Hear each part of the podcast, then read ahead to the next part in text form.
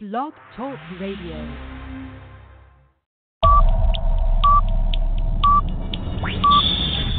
Ten,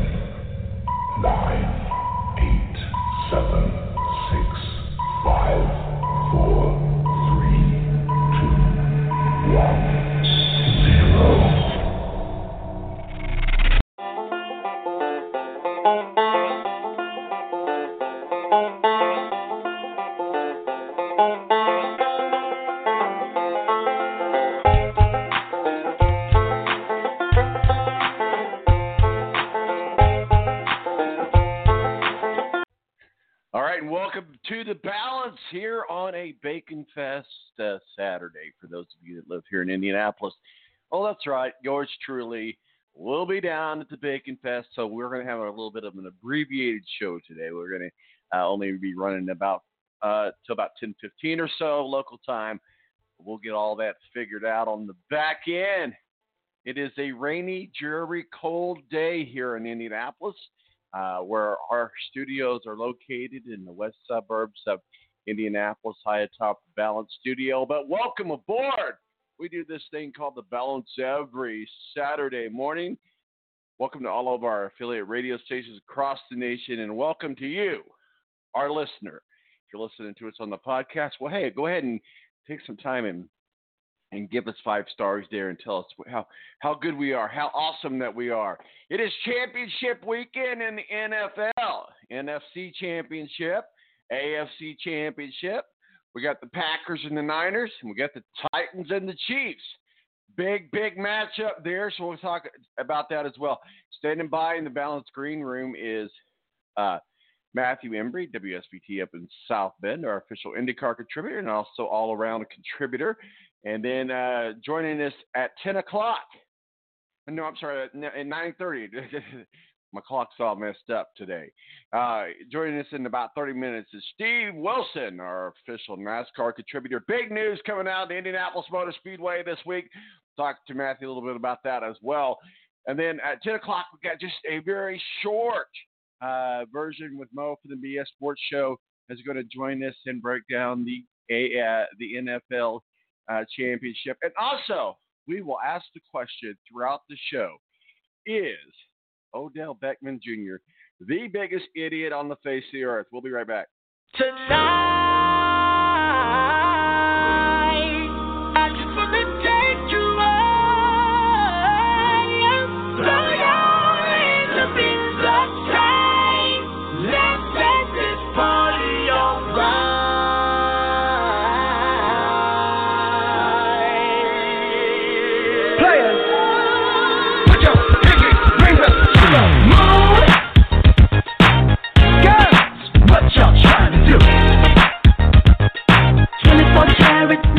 Air National Guard is a reserve component of the United States Air Force and serves alongside active duty Air Force members in times of a national crisis.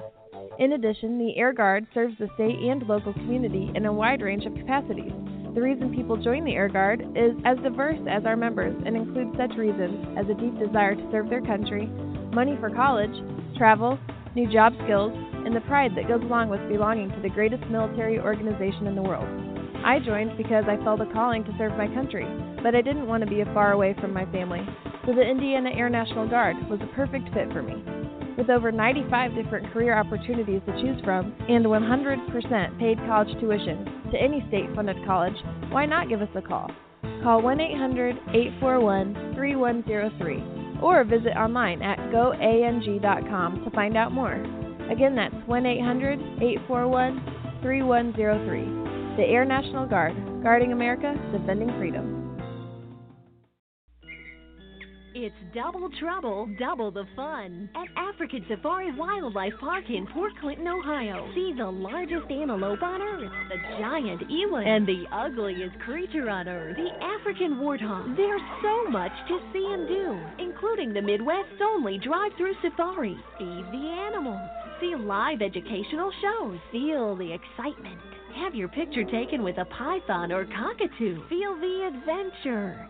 Shop the Symbol Lodge gift shop with items available from around the globe. Visit the snack bar or picnic facilities. Enjoy a pony or camel ride. Or cheer your favorite porker on to victory in the famous Pork Chop Down. Bring your family to see the rare and exotic animals at African Safari Wildlife Park in Port Clinton, Ohio. Just take Route 2 to the Route 53 North exit and follow the sign. Only 17 miles west of Cedar Point via Route 6. Open every day, rain or shine.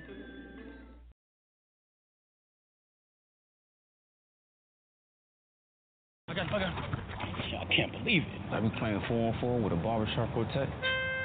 Pass the ball, pass the rock.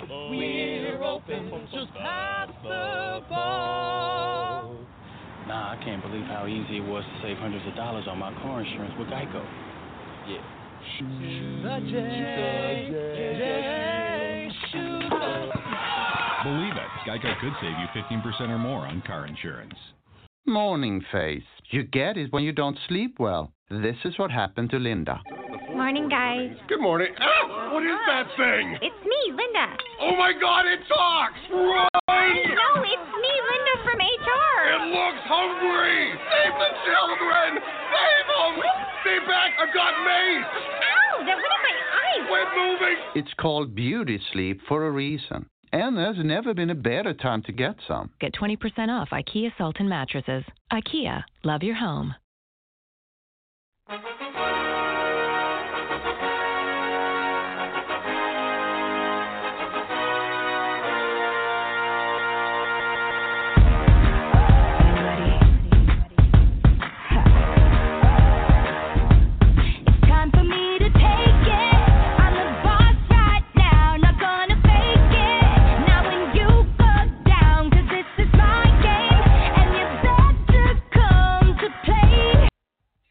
All right, all right, and welcome back to the Balance. Nine one seven eight nine eight five one six is our digits, and uh, joining us now is Matthew Embury, our official IndyCar contributor from up in South Bend, Indiana, WSBT. Matthew, how are you on this dreary, rainy January uh, Saturday morning?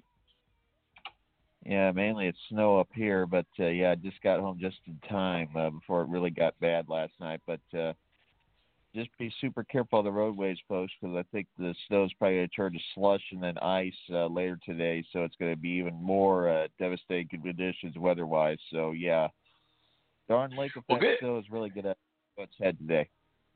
Well, good thing it's the holiday weekend, and most people, a lot of people, don't have to work on on Monday. I know I don't, so I'm out uh, until Tuesday. So all all's good in the world. Well, let's talk a little bit about uh, some uh, breaking news coming out of uh, the Indianapolis Motor Speedway. We're going to get into more of this in the next half hour with uh, Steve Wilson, our official NASCAR contributor from Speedway Digest. But uh, Roger Penske and and crew uh, made its first, well, if you would say, notable change at the Indianapolis Motor Speedway, affecting the Brickyard. It's going to be on one. It's going to be on Fourth of July weekend. And Matthew, uh, what else do we got going on out there? At this point, uh, yeah, they're going to move the Xfinity race. Looks like to the IMS Road Course. That event just needs to have something to get it going. Uh, ever since they moved that event from Lucas Oil Raceway in Clermont uh, to the big track, it just has not been an exciting race, uh, and hasn't drawn the excitement or attention of fans. Um, this, I think, is a desperate attempt to get something going with that event, uh, try to get some attention going for it. I guess uh, that's one possibility. And thankfully, I think this race will be a lot more successful than, say, the Roval race in Charlotte. I think uh, this is more of a purpose-built road course than the road course used at Charlotte Motor Speedway for the second NASCAR race every year. So I think if you look at it from that sense, uh, this should be a much more successful thing. Now, is it going to draw the fans again? Uh, that's still another story, I think. Well, certainly, uh, I remember it being back out at Lucas Oil Raceway out in Clermont on the on the west side of Indianapolis, just about uh, oh 10 miles from the Indianapolis Motor Speedway. It's a great track. I'd like to see some more action back out there at the track. They used to have the truck races out there as well, and it's a smaller track and a smaller venue, uh, but a lot of fun it was. Of course, back then we called it IRP, uh, which is what I think most of us know it and know it for for years. So I, I'm excited to see uh, NASCAR for the first time on the Indianapolis uh, road course. Of course, a Florida Georgia Line big concert uh, as well, and after the race and fireworks after the race. I think we're going to see in the future, uh, obviously not next year, but in the, I would say within the next five to six years, uh, I think we're going to see a lot of uh, uh, changes down there at the Indianapolis Motor Speedway. And one of the things that people have talked about will be lights to run the, to possibly have the NASCAR at night. What are your thoughts? I'm not sure if that's going to be the situation that's going to work. Uh, the big thing is, like we said, uh, they're going to be able to make it where you can find your car after the race. So that's the only concern at this point. But uh, yeah, they need to find a way to get some more people in the stands for those NASCAR events. So that seems to be the place where they're lacking right now, as far as uh, being able to bring the fans and get the gate uh, numbers up. And I think that's the big concern right now for them. They need to find a way to be able to get those events uh, back up and going. Well, hopefully they're on the, the track for the for uh, no no no pun intended, but hopefully they're on the right track uh, to make that happen. Uh, eager to see uh, what kind of changes uh, Penske uh, installs out there at the Indianapolis Motor Speedway. Another big change happening for not only I am not only NASCAR but for IMS.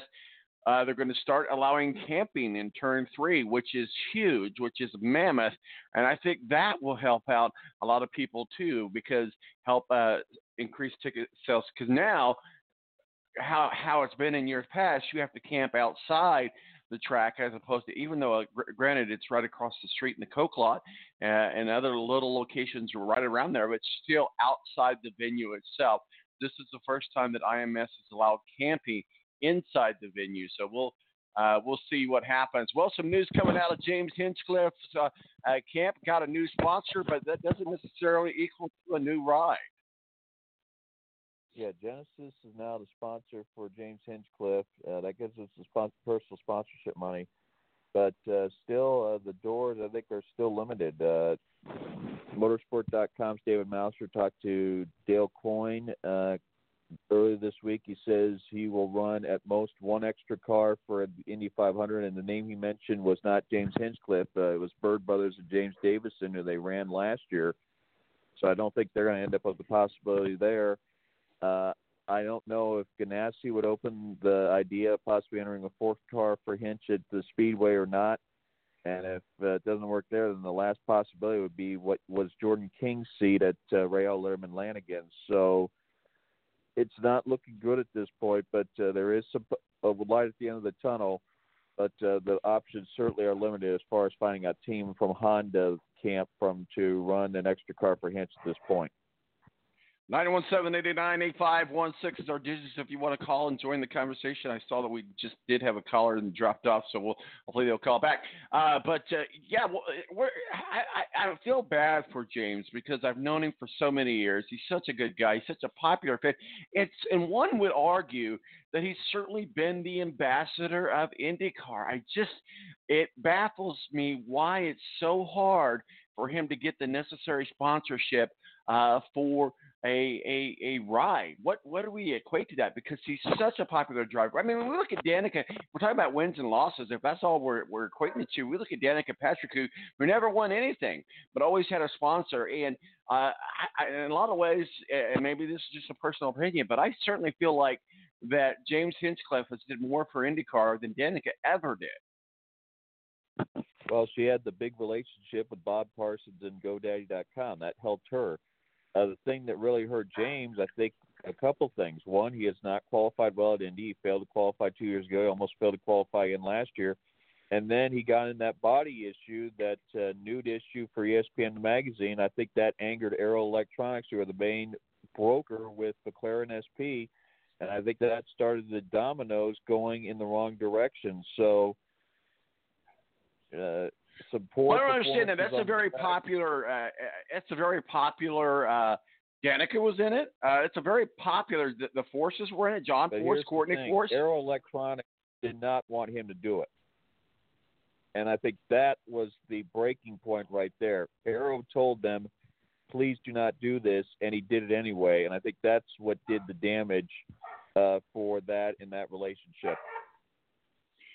Is it, is it just kind of a moral morality thing with them, or what was the reason they didn't want James Hinchcliffe to, to be in the, the, the noon magazine with ESPN magazine? And let's let's let's make sure everybody knows he, he's not out there flaunting his junk. Yes, they did, they're not they're not wearing clothes, but it's done within taste. And I don't look at dudes' uh, bodies naked or whatever, but there's been a lot of people that have been in that magazine, and, it, and it's it's a, a uh, very popular uh, issue that they put out every, every single year.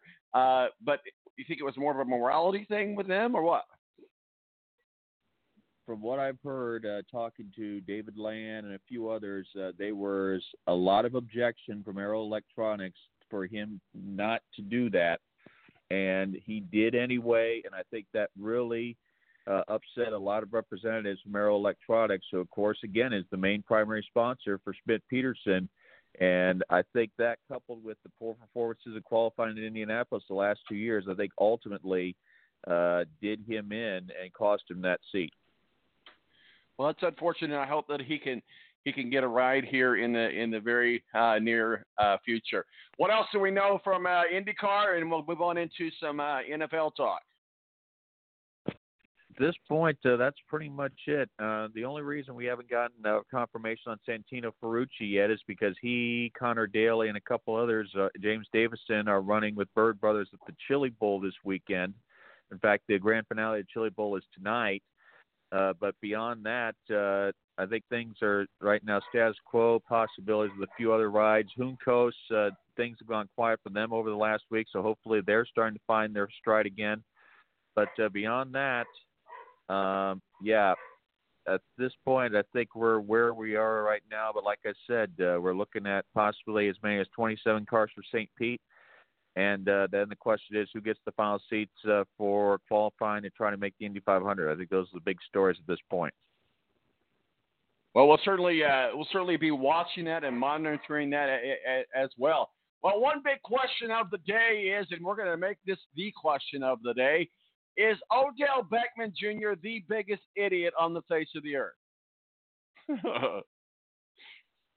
Well, I don't know what he's trying to do, but he's always trying to cause publicity and say the world is against him. I think he's trying to use that to make leverage of why NCAA needs to pay players. I don't know if he was trying to make a statement or what it was, but to give money to LSU players, I mean, ultimately now that's going to put them under the gun. It puts the NCAA under the gun. I don't know if it was more of a threat to the NCAA saying you need to stop with uh, trying to block people, players from getting money or whatever the case is. But uh, the timing of it was, like you said, uh, very poor and very poorly thought out by uh, OBJ to make a move like this when you're handing real money to players. Uh, I don't know what his thoughts are, but I'm guessing with the way that he thinks the, everyone's against him and the world's against him, I think he's what he's trying to do is he's trying to plot the NCAA, saying that they're wrong in preventing players from getting money in the NCAA. Oh, I thought he said it was fake money. Oh, and wait, there's more. There's more in the locker room. He's smacking a cop on the ass. That's not something you do. That's a big no-no. Why? Because well, the cop was telling the LSU players to put away cigars that uh, Odell Beckham Jr. provided, and then he went up and smacked him in the ass and began to taunt him. And hence, now wait for it, he has an arrest warrant. He is on the Antonio Brown crazy train, uh, Matthew.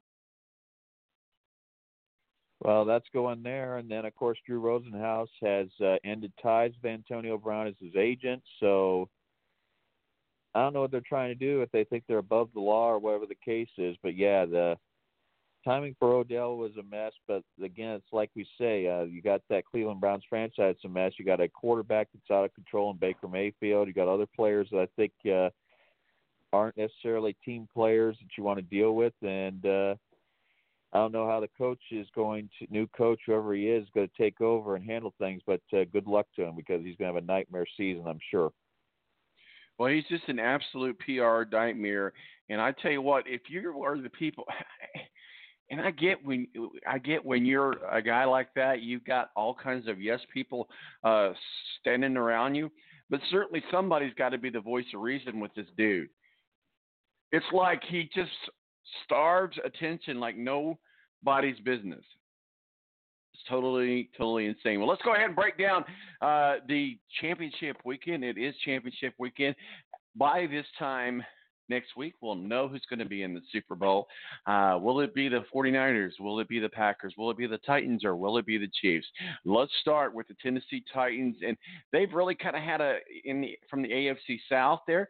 I, I'm kind of glad that we're not seeing a, a Texans uh, uh, Texans Titans game. I think maybe the networks would have flexed on that game. Said no, we don't want to play that. I'm just kidding. But I tell you what, I guess it's uh, it's satisfying from the AFC AFC South standpoint that to know that hey uh, the, the the Titans uh, we got beat by the Titans who are, are certainly the the the last man standing in the AFC South. But I tell you what Patrick Mahomes and the Kansas City Chiefs and the comeback that they had against the Texans is incredible. I'm on the Chief train brother And I just don't think the Titans have enough firepower besides Derrick Henry to stop uh, to get points on the board if he gets taken out of the ball game.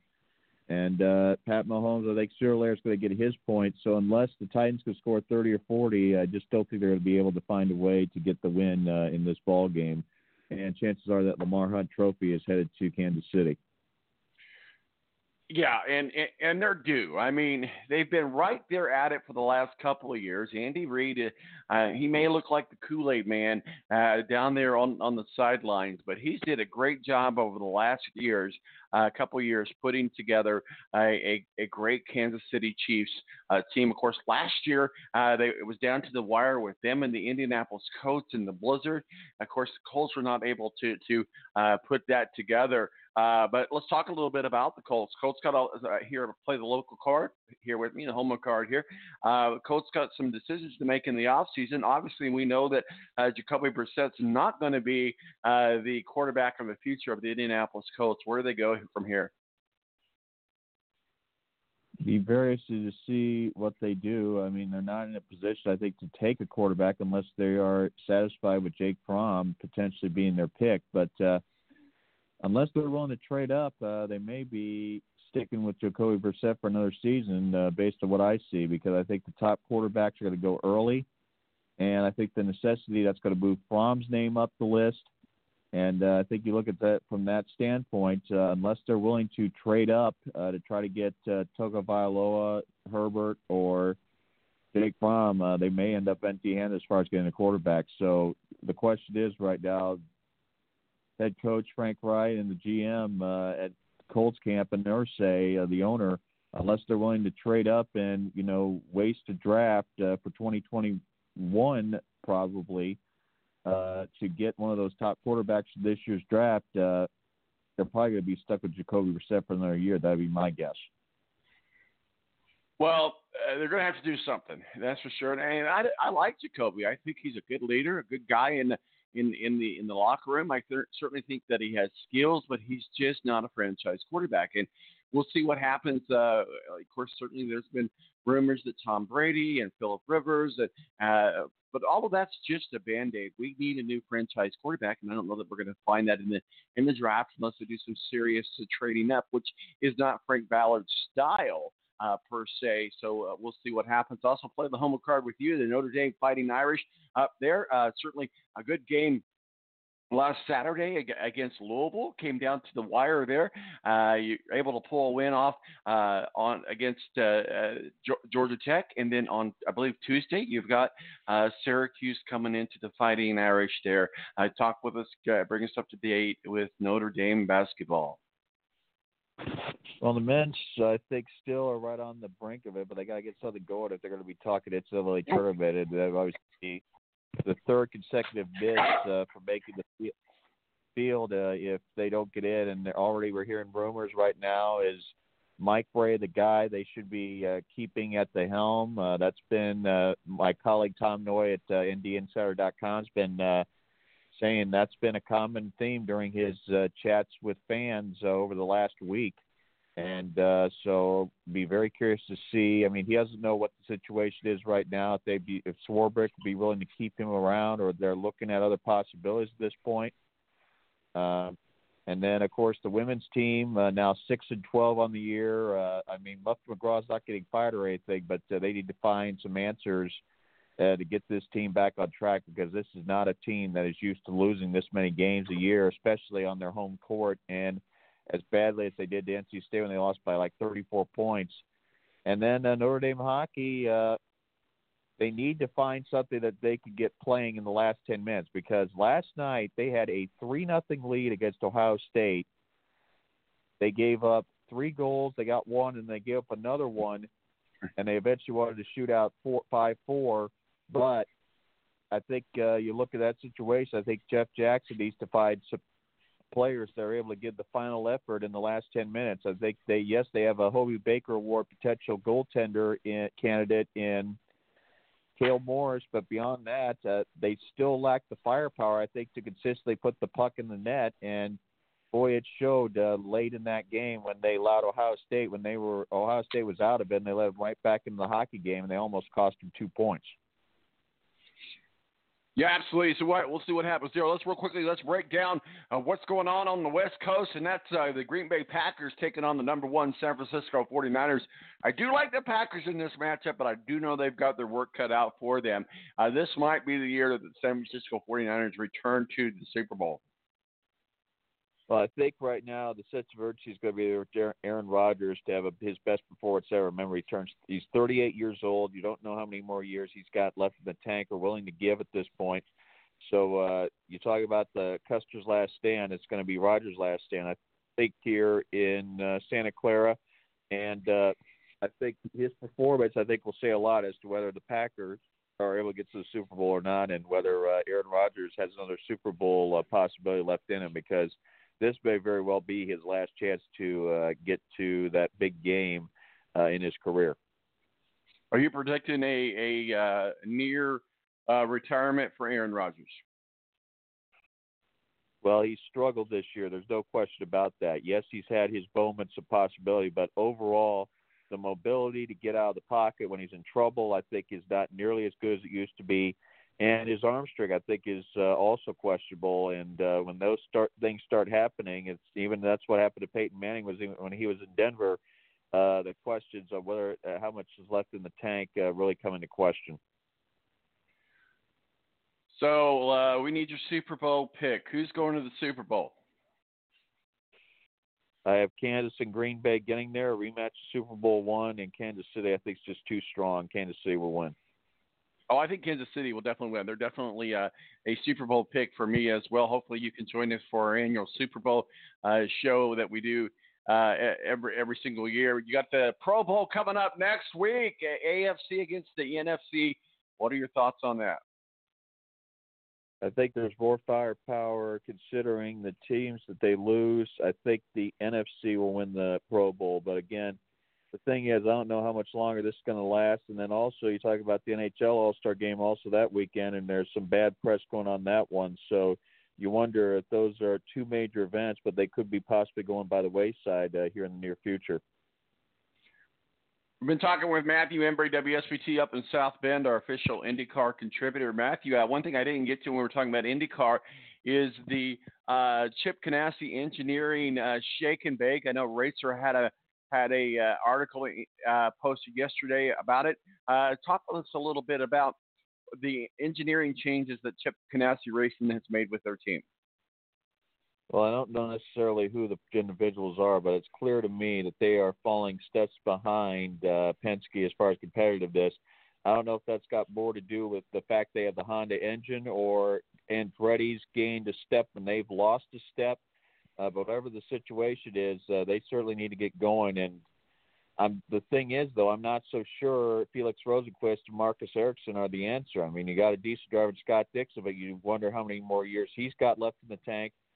And I still think Rosenqvist has a lot to learn on ovals, and the same goes for Marcus Ericsson on road courses.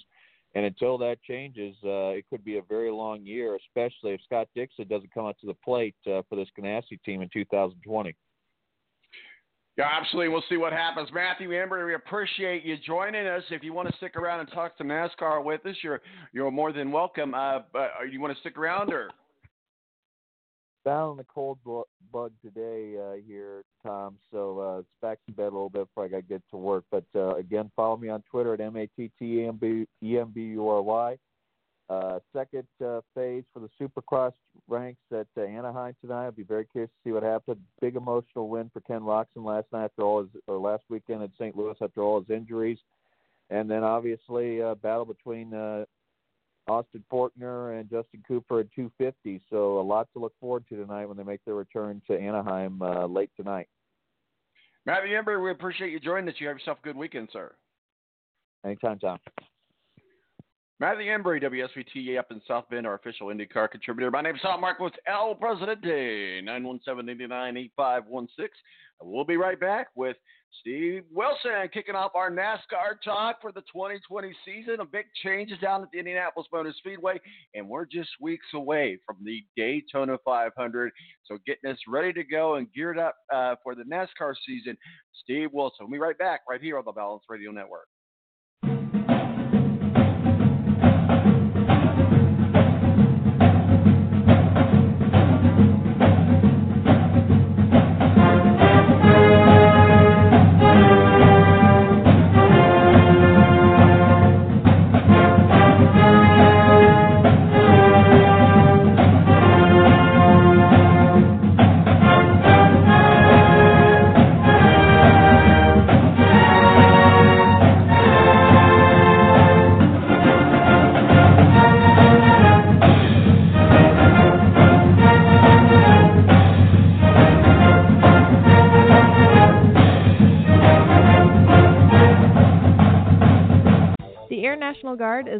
Component of the United States Air Force and serves alongside active duty Air Force members in times of a national crisis.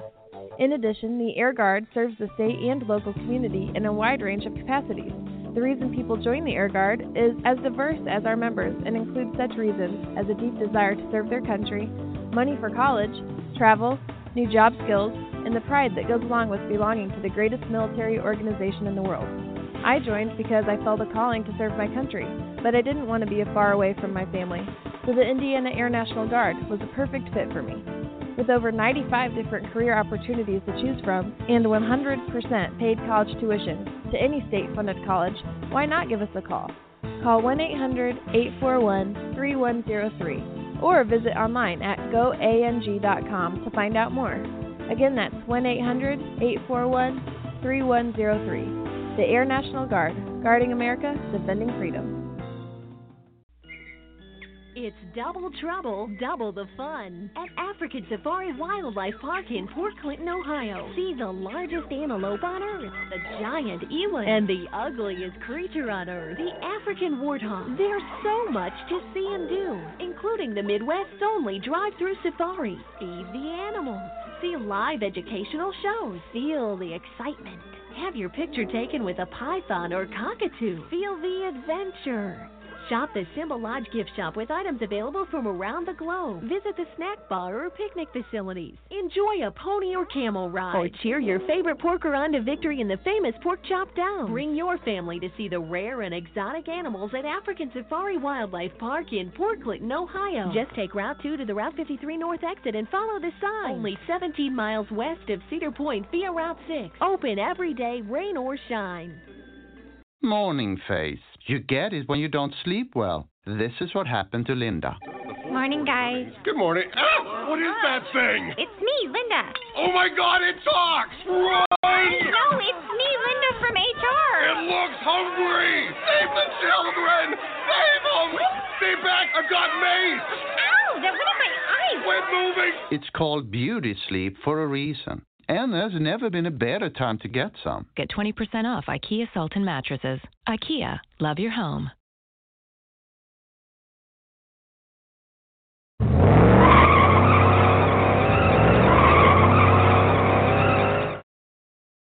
Give me fuel, give me fire, give me that which I desire.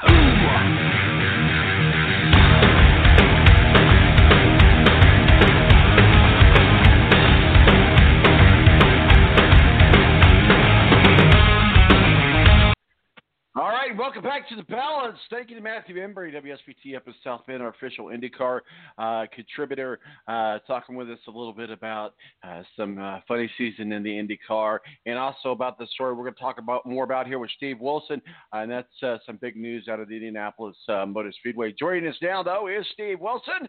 our official NASCAR contributor. Steve, it is time to kick off the 2020 season. Are you ready?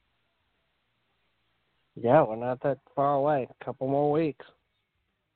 ready to get fired up down there in Daytona. And we will talk about Daytona here in just a minute, but certainly some big breaking news uh, uh, concerning NASCAR, the Indianapolis Motor Speedway, and Brickyard. Uh, we know that uh, it's moved to the July 4th weekend.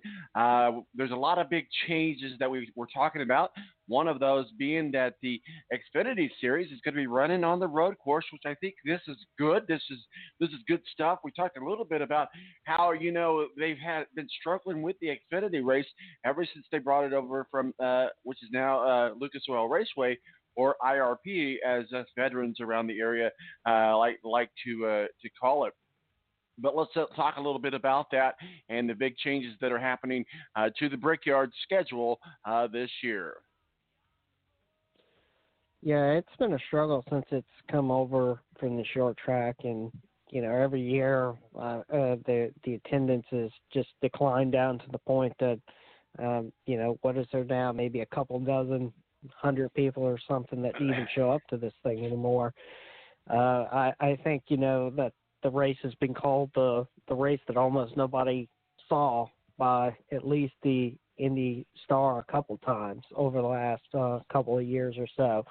And uh, you know, I it, it's something different. We've we've seen what Charlotte did. Charlotte moved their oval race into a road, well now a roval, but um, a, a road course, and that has seemed to regenerate a lot of interest in um, their events over there uh, on that weekend. So um, whether this is a precursor to what may happen in the Cup Series um, in 2021 or maybe even beyond. Uh, don't know, but as we know in the past, NASCAR did use the Xfinity Series for a test bed uh, with the rule changes before they tried it in the Cup Series. So um, it, it's different, and maybe this will start to regenerate some interest into the uh, race weekend there at Indy. Um, something that's been lost over the last couple of years, maybe just not on the Xfinity side, but on the Cup side. Uh, but you know, it's uh, it, it again, it's different, and it's something that you know NASCAR fans have continued to ask for. They've continued to ask for two things over the last several years. They want more road courses. They want more short tracks. So um, this will be an additional road course that gets added to the schedule. Well, we'll see what happens. You're right; they have struggled to have uh, fans out there. And the, and, the, and the thing about the Indianapolis Motor Speedway, I think most people know this, but it's a mammoth, mammoth track. And even if you have uh, if you have 5,000 on the short track show up, you know that's a lot more it's certainly than what it would be. But if you're at the at the Indianapolis Motor Speedway, it really does look like there's only two or three fans in the. It, it, so that hurts TV stuff. That hurts a lot. So let's hope that that they that uh, Roger Penske and uh, crew, obviously uh, now the the new owner of the Indianapolis Motor Speedway uh, and uh, the the IndyCar uh, series. So we'll see what happens. But it's time to get talking about some NASCAR 2020 coming up. Uh, on the schedule is the Daytona 500, uh, which is Sunday, February 16th.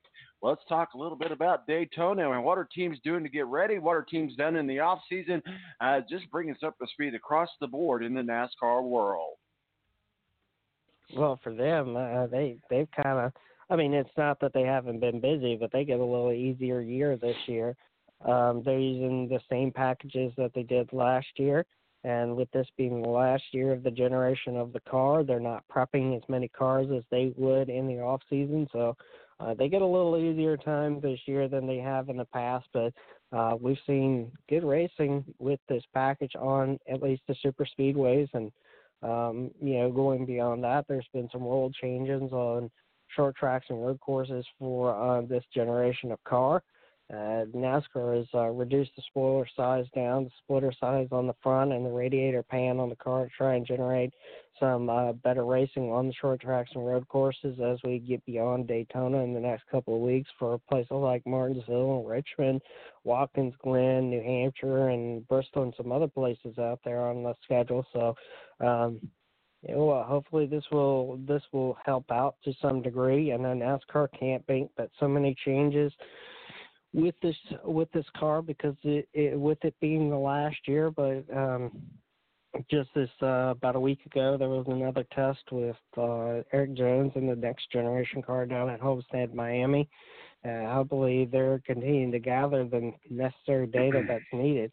Uh, so in 2021, when this new car does uh, finally come on track, that we'll see uh, uh, a good close racing across all the uh, all the tracks in the schedule. We're talking with Steve Wilson, editor in chief of Speedway Digest, our official NASCAR uh, contributor. Uh, we're getting ready to open up the NASCAR 2020 season, and certainly this is the farewell tour. This is the final lap for Jimmie Johnson, one of the greats. What does Daytona have in store for Jimmy?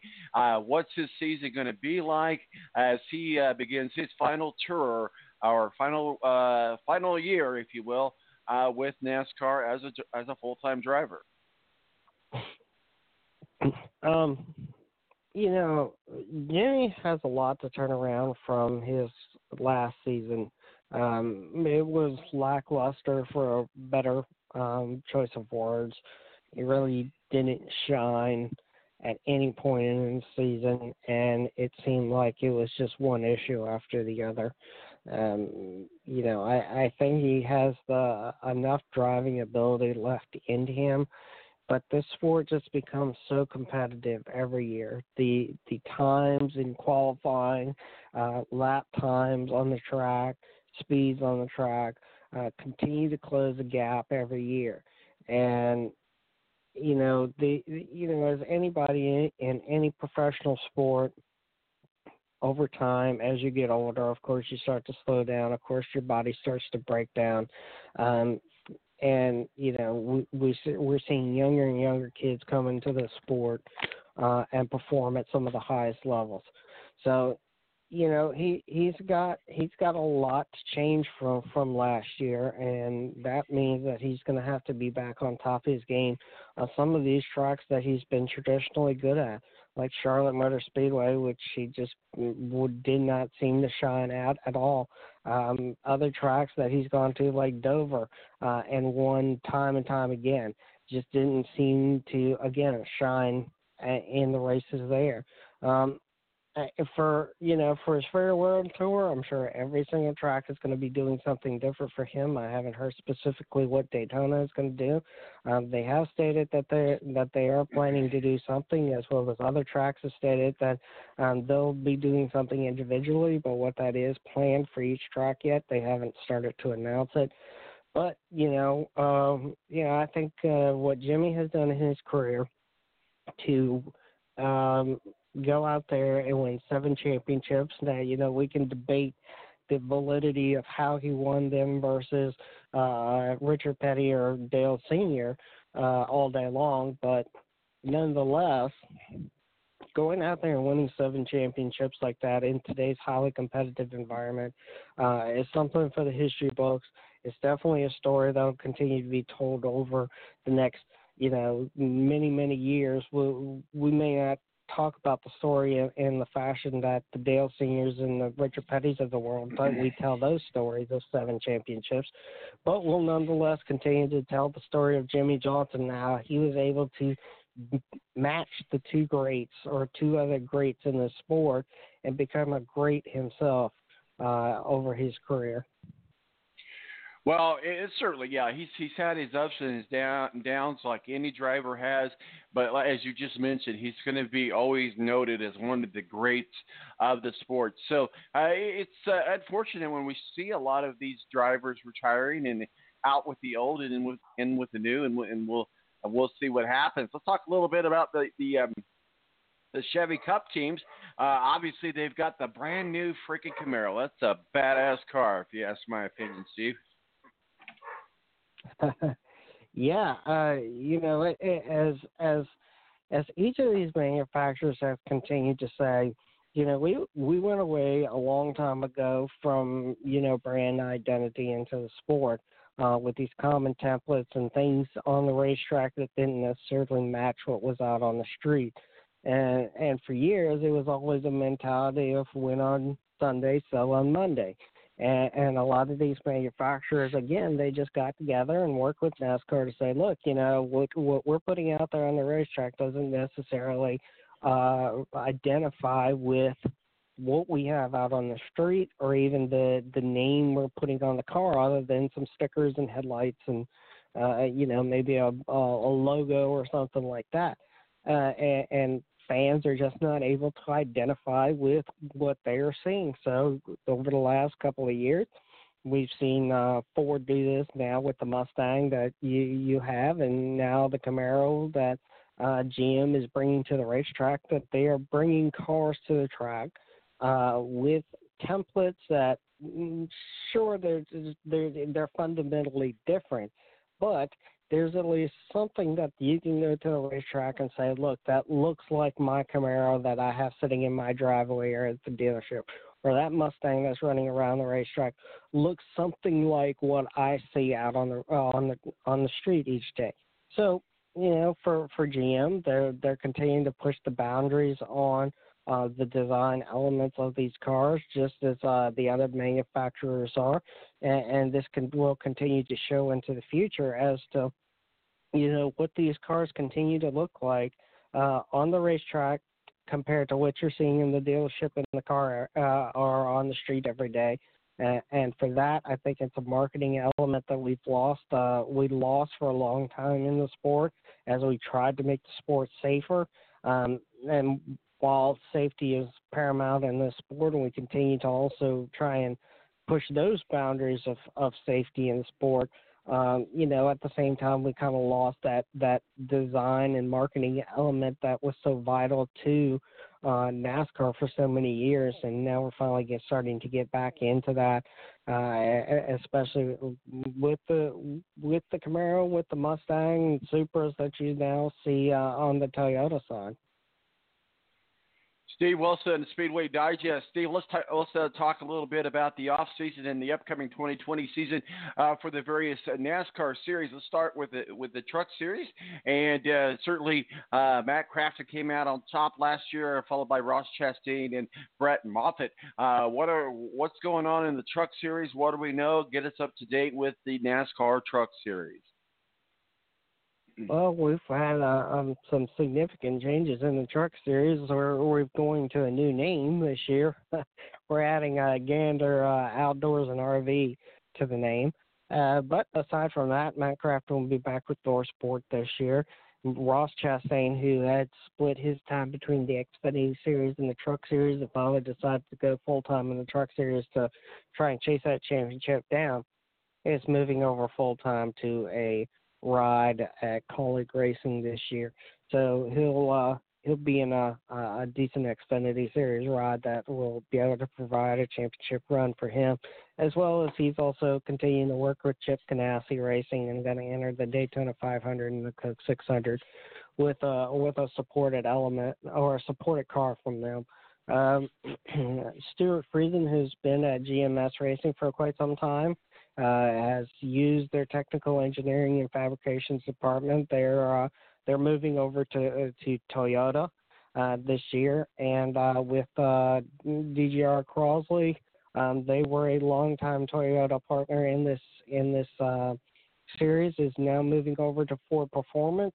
Um, they're bringing on some new drivers, and I think what everybody is probably looking most forward to is what uh, Hailie Deegan is going to do this year in the Truck Series uh, in a um, in a part-time effort to continue getting um, her feet wet in this sport and stock cars and trucks, and she'll also be running the IMSA series for uh, for uh, a couple of races around the Rolex 24 weekend there for Ford Performance. So uh, a lot of different changes and new faces there in the sport, and are in the uh, Truck Series this year, and it'd be interesting as always to see, um, you know, as the as the season continues to develop. The Gander Mountain and our, our RV Outdoors. We'll get used to it before the the uh, uh, season gets underway. Let's go over to the Xfinity Series. Obviously, Tyler Reddick finished out strong last year. Uh, Cole Custer Custer and Christopher uh, Bell. But uh, talk with us a little bit about the NASCAR Xfinity Series. We talked a little bit about one of the changes that's happening uh, with their schedule, and that's here at Indianapolis. But uh, what do we know about what's going on with the Xfinity Series?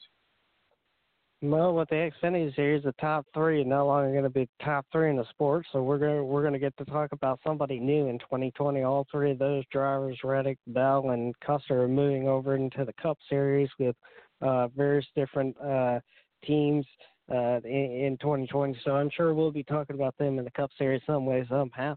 Uh, as far as the Xfinity Series, um, we've already had a couple new teams that have entered in, or some teams that had been in the Xfinity series. Excuse me. They have uh, entered in this year, 2020. Um, Tommy Joe Martin has uh, been in a part-time mm, effort for quite some time with various teams. He owned a, a truck team some time back and has um, now moved back into the sport with a full-time family-owned team for themselves. Uh, Riley Herbst, we're going to continue to come back with uh, JGR Racing, uh, and we'll we've got uh, Jesse Little that's going to move over to JD Motorsports this year from the Truck Series that he had uh, been running part time. I think he's going to run a couple of races uh, in the Truck Series, uh, but he's going to move full time over into uh, the Xfinity Series. So there's still a lot of uh, movement going around. Some announcements that um, uh, in the next couple of weeks that uh, we'll probably fill the schedule out, or I mean the uh, teams out, and uh, who's going to race where. But uh, uh, it's going to it's going to get an opportunity for some of these drivers that are up and coming. Uh, some of these drivers that have been in the sport. Uh, we just won't be talking about the big three all year long. Talking with Steve Wilson, editor chief of Speedway Digest, our official uh, NASCAR contributor. As we move on over to the uh, NASCAR Cup Series, um, uh, will this be another year for Kyle Busch? And we saw Martin Truex Jr. right there. Kevin Harvick uh, talk with us about uh, the Cup Series. We're going into 2020. Um, uh, you know. I don't I don't know if uh, Kyle Busch can go back to back. Um, he might be able to, but uh, I think it's going to continue to be another year for JGR, no matter what. Uh, they won half the races in 2019, uh, just about half the races. I would not expect them to do anything less. Uh, they're going to be still the performance team that everybody is going to chase, at least for this car. Um, that may, uh, and I'm sure we're going to have some restructuring of uh, the haves and the have-nots, and who's good and who's not as good when we get a new generation car. But at this moment, uh, they're going to continue to be probably who everybody's going to be chasing. Uh, Stewart Haas is going to going to continue to perform strong as they have. And uh, you know, hopefully with Reddick coming over to Richard Childress Racing, they will um, continue their improvement uh, over the last couple of years. done with uh, Leavine Family Racing, they're they're going to get Christopher Bell. They're going to get support from JGR uh, and TRD and uh, a host of other companies and part suppliers out there. So uh, for them, they had Matt Benedetto in the car this past year, but and he he definitely did a good job with that car. He performed outperformed that car probably better than we've seen in in and since they've entered into this sport. And Leavine Family Racing has been a team that's run mid pack uh, pretty much their entire time within this sport. But for Matt, he's not all lost. He does uh, get to take over the the famous number 21 Wood Brothers car in in uh, 2020. So for him, he's still getting excellent opportunities uh, with a with a quality car out there. And um, you know, I think we'll continue to see Penske out there as we always have at uh, maybe not as strong. And I think sometimes we, we it, these other teams are being overshadowed in their performance uh, by what JGR does in, in the series. But you know, anything can happen, and these these teams have a lot of opportunity to continue working with these cars and making them better. And maybe this is the year that somebody else outperforms JGR, but you know, I don't particularly see it, and maybe maybe it happens, but it, it's going to be hard to to go after uh, a powerhouse like them. You know, Denny Hamlin had a very much improved season last year. Uh, what's on his horizon? Uh, is he is he uh, on the upward momentum train, or is he uh, kind of hit his plateau uh, uh, uh, last season? Well, um, you know, i i if you go back and look over Denny's career, it's like a roller coaster. It's up, it's down. And he's going to be fired, and he's got a seat, and you know, it, it's been back and forth uh, for you know a good decade or so. Uh, every time, uh, you know, JGR has a team out there that. Um, you know, we we heard around the same time that Suarez was potentially going to uh, exit JGR. That the rumor was no, no, it's going to be Denny Hamlin. He's not doing so well. Um, so you know we continue to hear this out of uh, you know these rumors, but I think really Joe Gibbs is uh, backing Denny Hamlin. What he did last year, he kicked the season off, won the Daytona 500, uh, won five uh, five additional races throughout the year. And I think, you know, Joe Gibbs goes back and looks and reevaluates that, you know, Denny Denny has had health problems over the year. He's had problems with his back. He's had problems with his shoulder. He's had surgeries. Uh, but it, it, it doesn't seem to have slowed him down. Uh, you just look at his performance last year. Uh, what he does this year, I think he continues that momentum. Uh, whether it's you know he kicks the season off again and wins the Daytona 500 or not, you know it's really anybody's guess. But I do think that he finally, you know, he's turned a corner yet again. It was you know 2018 was the only time in his career he hadn't won a race in the Cup Series since he had entered into the Cup Series. So um, I don't, I don't expect anything less out of him. I, you know, I think people will will again start to talk this year. Well, what if Denny Hamlin doesn't win a race? Is is he going to be out of a seat, and is Christopher Bell going to come over? Because everybody knows that Joe Gibbs ultimately would like to have uh, Christopher Bell in one of his rides and not a satellite team ride. Uh, so you know that that talk will continue to heat up, and if you know Denny continues to perform, I think Joe Gibbs will continue to back Denny Hamlin in a car, and uh, he, uh, Joe will make the decisions on who goes and who stays at a later date. And uh, I, I, I just think that right now he's on an upswing, and maybe not plateaued yet. But you know, if you look traditionally over his career, at some point he's going to hit that roller coaster and, and fall back down that hill um, once again. We're talking with Steve Wilson, editor in chief of Speedway Digest, our official NASCAR contributor. One final topic I want to talk with you about going into 2020, and you mentioned it uh, a little bit earlier, and that's the NASCAR Next Gen. Exactly what is next NASCAR Next Gen, and what does it mean to fans and teams?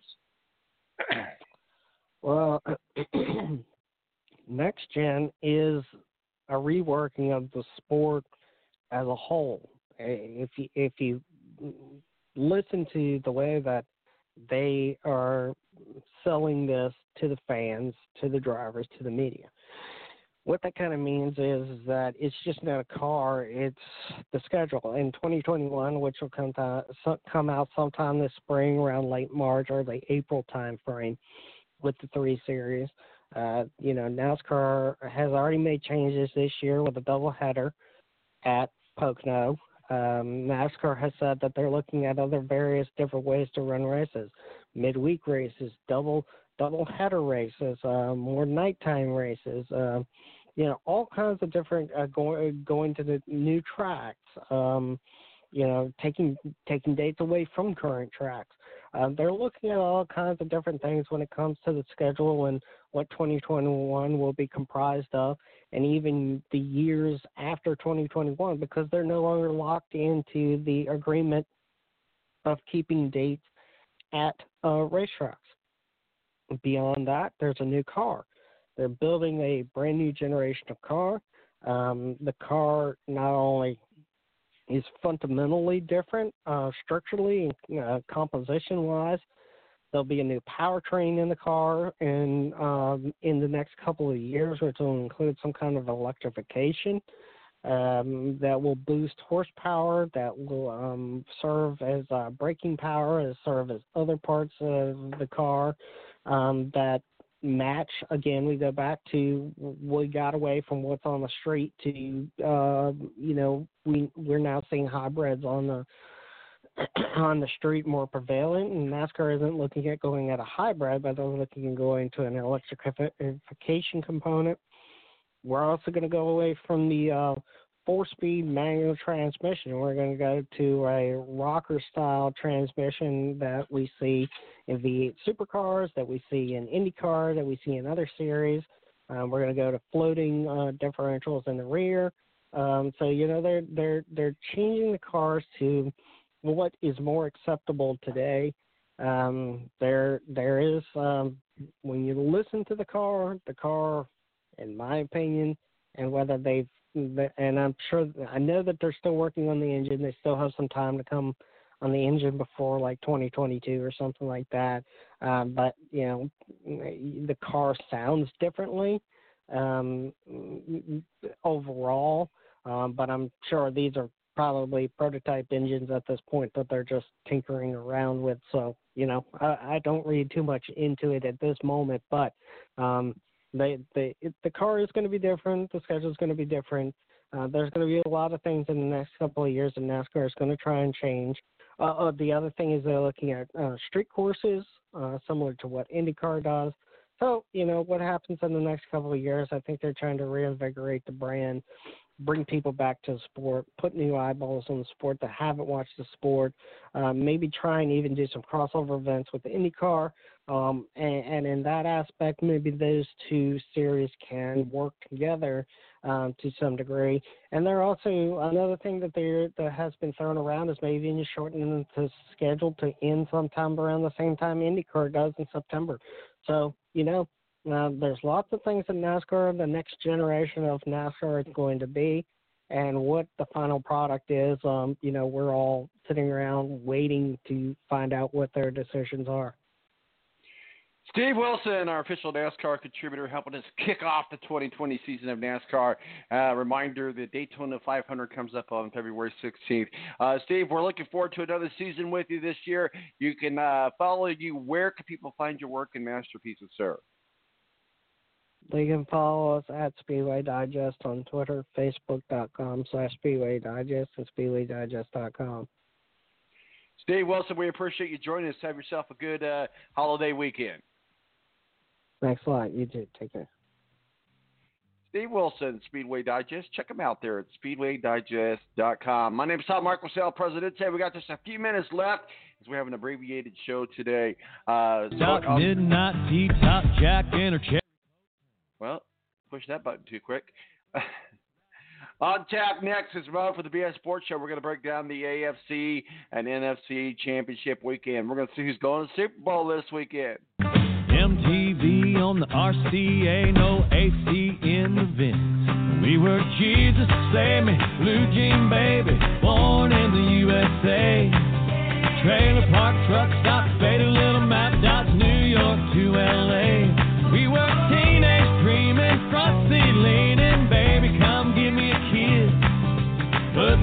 cover of the Rolling Stone, uptown, down home, American kid. Growing up in little pink houses, making out on living room couches, blowing that smoke on Saturday night. A little messed up, but we're all alright.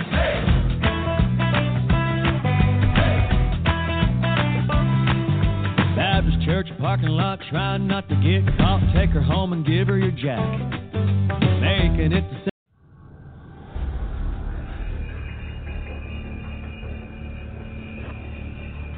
Okay. I'm The Air National Guard is a reserve component of the United States Air Force and serves alongside active duty Air Force members in times of a national crisis. In addition, the Air Guard serves the state and local community in a wide range of capacities. The reason people join the Air Guard is as diverse as our members and includes such reasons as a deep desire to serve their country, money for college, travel, new job skills, and the pride that goes along with belonging to the greatest military organization in the world. I joined because I felt a calling to serve my country, but I didn't want to be far away from my family, so the Indiana Air National Guard was a perfect fit for me. With over 95 different career opportunities to choose from and 100% paid college tuition to any state funded college, why not give us a call? Call 1 800 841 3103 or visit online at goang.com to find out more. Again, that's 1 800 841 3103. The Air National Guard, guarding America, defending freedom. It's double trouble, double the fun at African Safari Wildlife Park in Port Clinton, Ohio. See the largest antelope on Earth, the giant eland, and the ugliest creature on Earth, the African warthog. There's so much to see and do, including the Midwest's only drive-through safari. Feed the animals, see live educational shows, feel the excitement. Have your picture taken with a python or cockatoo. Feel the adventure. Shop the Symbol Lodge gift shop with items available from around the globe. Visit the snack bar or picnic facilities. Enjoy a pony or camel ride. Or cheer your favorite porker on to victory in the famous Pork Chop Down. Bring your family to see the rare and exotic animals at African Safari Wildlife Park in Port Clinton, Ohio. Just take Route 2 to the Route 53 North exit and follow the sign. Only 17 miles west of Cedar Point via Route 6. Open every day, rain or shine. When you don't go to geico.com, car insurance can be confusing. Like Swedish techno confusing. Bark, bark, meow, meow. Dance with me, purple cow. Bark, bark, meow, meow. Ooh, you lovely cow. Geico makes it easy. With 24 7 access, all you have to do is go to geico.com and you could save money on car insurance. It just makes sense. Unlike, you know. Dance with me, purple cow. I like your move. When you don't go to geico.com, car insurance can be hard. Like early 90s heavy metal hard. I'm yelling and screaming, and I'm loud. Roar. Geico makes it easy. You can review and update your policy or report a claim on geico.com or the Geico mobile app. Because shouldn't we all have a little less stress in our lives?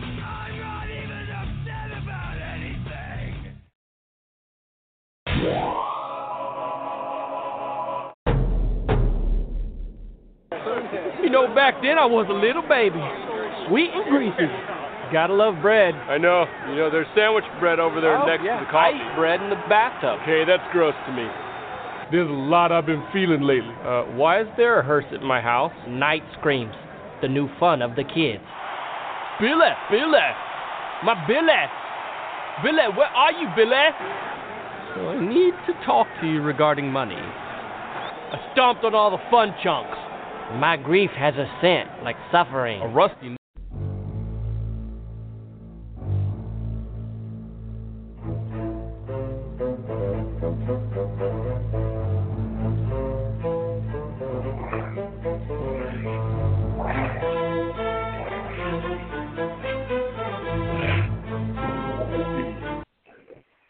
All right, welcome back to the balance. Our final segment of today. Yes, this is an abbreviated uh, show, and to help us break down uh, the uh, NFL championship from the BS Sports Show. We'll get to him right here in just a second. Thanks to Matthew Embury, uh, WSBT up in South Bend, our official IndyCar contributor, and Steve Wilson of, of uh, Speedway Digest, breaking down the opening of the 2020 season in NASCAR.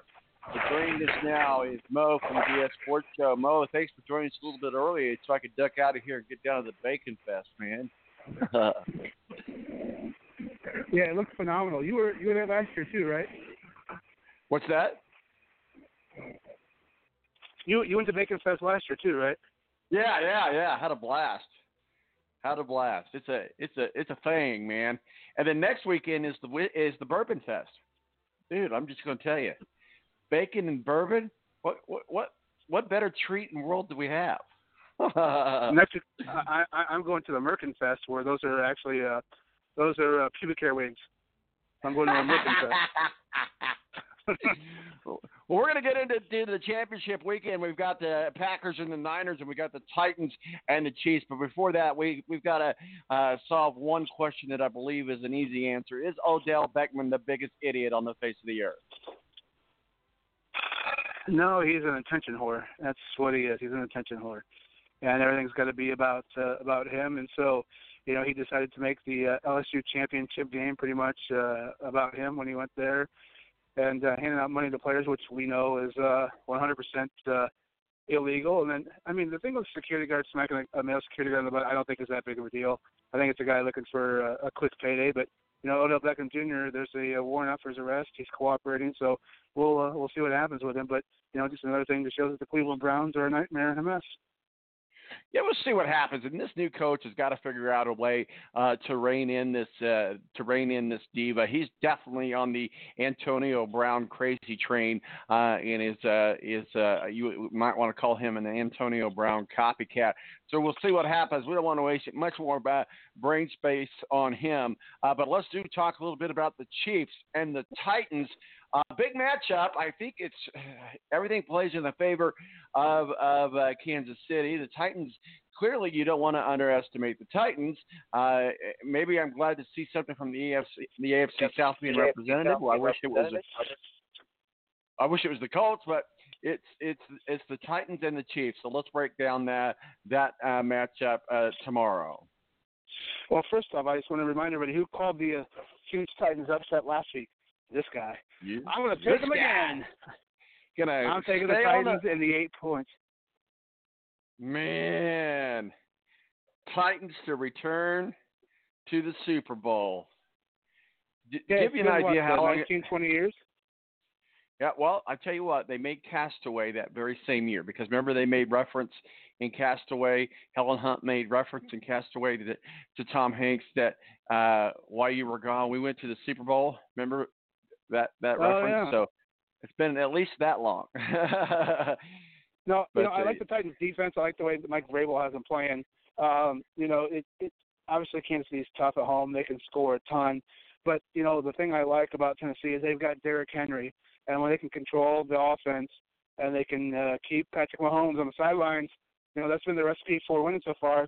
You know, in Kansas City, they struggled at first with Houston and then uh, blew them away. But, uh, you know, you look at Tennessee, they've taken down New England and they took down Baltimore. So why shouldn't I think they could take down Kansas City? And they've done it all on the road. So I'm taking Tennessee to go to the Super Bowl. You know what? For the aspects of, I, I hope your streak stays alive. But I, I I'm a, I'm a Kansas City uh, uh, fan, but I just I think this is their year. So we'll we'll see what happens. Let's go out to the West Coast. Uh, San Francisco hosts the Green Bay Packers. Uh, Aaron Rodgers, uh, uh, he's in his late 30s. Uh, does he have another Super Bowl in him? A lot of people think that the Packers can beat the 49ers. I do too. I'm kind of on that train, but also for the most part, the, the, the 49ers have proven all year long that they're number one for a reason. Well, you know, we talk a lot about San Francisco's defense and their ability to control the game and control the clock with their defense, but you know, the defense in Green Bay not too shabby as well. So, uh, you know, I I just don't know with a defense as good as San Francisco's if Aaron Rodgers has got enough, uh, you know, to uh, uh, to get the, get it done. I know he's got enough weapons. I think they're going to have a, a lot more uh, a lot more difficult time trying to get the ball uh, to Parker or to Davante Adams, excuse me, is uh, than they did against uh, than they did last week against Seattle. So I think it's going to be a uh, pretty rough day for uh, for Aaron Rodgers in Green Bay. So you're thinking we got a San Francisco treat and a and a Tennessee Titan Super Bowl, huh? It, it feels that way. I mean, I wouldn't be shocked. I mean, it's Aaron Rodgers. He can do, you know, he can make uh, make things fantastic at times. But uh, I think that uh, I think San Francisco at home is just going to be too tough.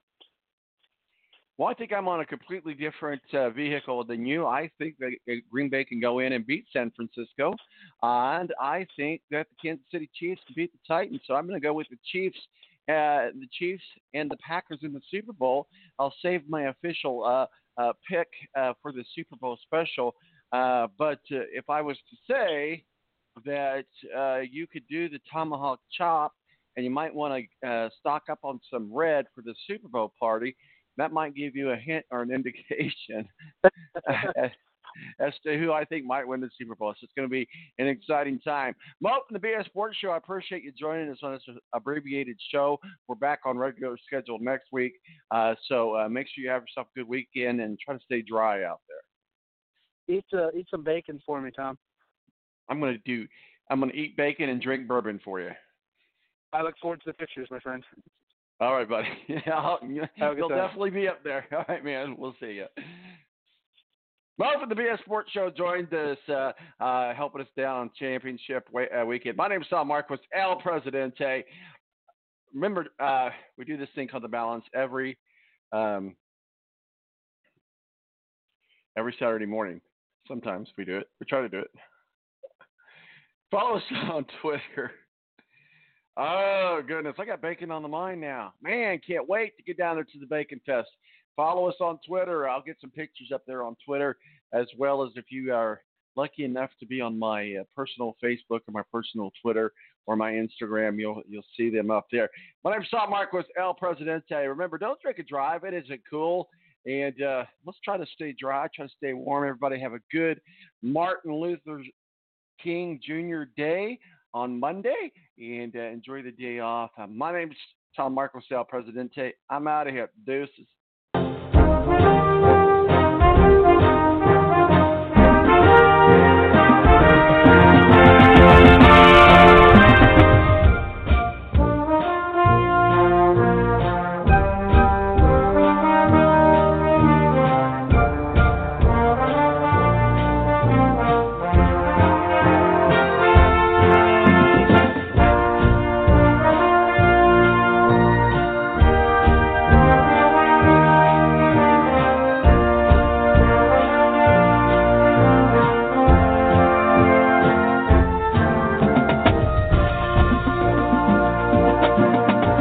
Join us next week for The Balance. In the meantime, check us out on Twitter, T Balance, or Facebook, The Balance, or online at www.thebalanceonline.com.